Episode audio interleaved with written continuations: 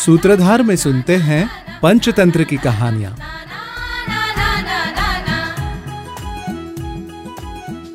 अनागत विधाता च प्रत्युत्पन्न मतिस्तथा द्वावे तो सुख मेधेते यद भविष्यो विनश्यति।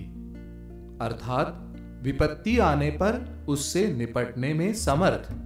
ये दोनों सुख से वृद्धि को प्राप्त होते हैं। यद भविष्य अर्थात, जो भाग्य में है, वैसा ही होगा। ऐसा सोचने वाले नष्ट हो जाते हैं।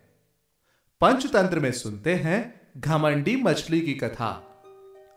किसी तालाब में तीन मछलियाँ रहती थी। उनके नाम थे अनागत विधाता, प्रत्युत्पन्नमति और यद भविष्य एक दिन उस तालाब को देखकर मछुआरों ने कहा अहो, इस तालाब में तो बहुत सारी मछलियाँ हैं।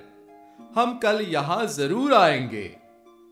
उनकी बातों को सुनकर अनागत विधाता ने सभी मछलियों को बुलाकर कहा, क्या आप लोगों ने मछुआरों की बात सुनी?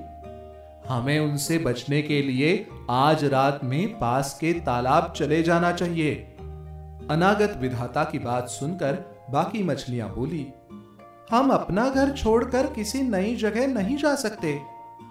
प्रत्युत्पन्न मती ने कहा, किसी नई जगह में नई कठिनाइयाँ हो सकती है। हमें यही रहकर मछुआरों से बचने का प्रयास करना चाहिए। यद भविष्य बोली, जो भाग्य में लिखा है, वो तो होकर ही रहेगा। इस तरह कुछ भी प्रयास करना व्यर्थ है। अनागत विधाता अपने परिवार को लेकर रात में ही दूसरे तालाब चली गई। अगले दिन जब मछुआरों ने जाल बिछाया तो प्रत्युत्पन्न मती और यद भविष्य के साथ अन्य मछलियाँ जाल में फंस गईं। प्रत्युत्पन्न मती ने जाल में फंस जाने पर मरने का नाटक किया।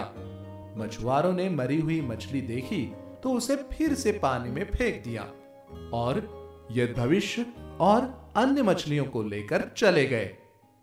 इसीलिए कहते हैं कि विपत्ति के लिए पहले से तैयारी करने वाले और विपत्ति आने पर उससे बचने का प्रयास करने वाले सुरक्षित रहते हैं और भाग्य पर सब कुछ छोड़ देने वाले नष्ट हो जाते हैं।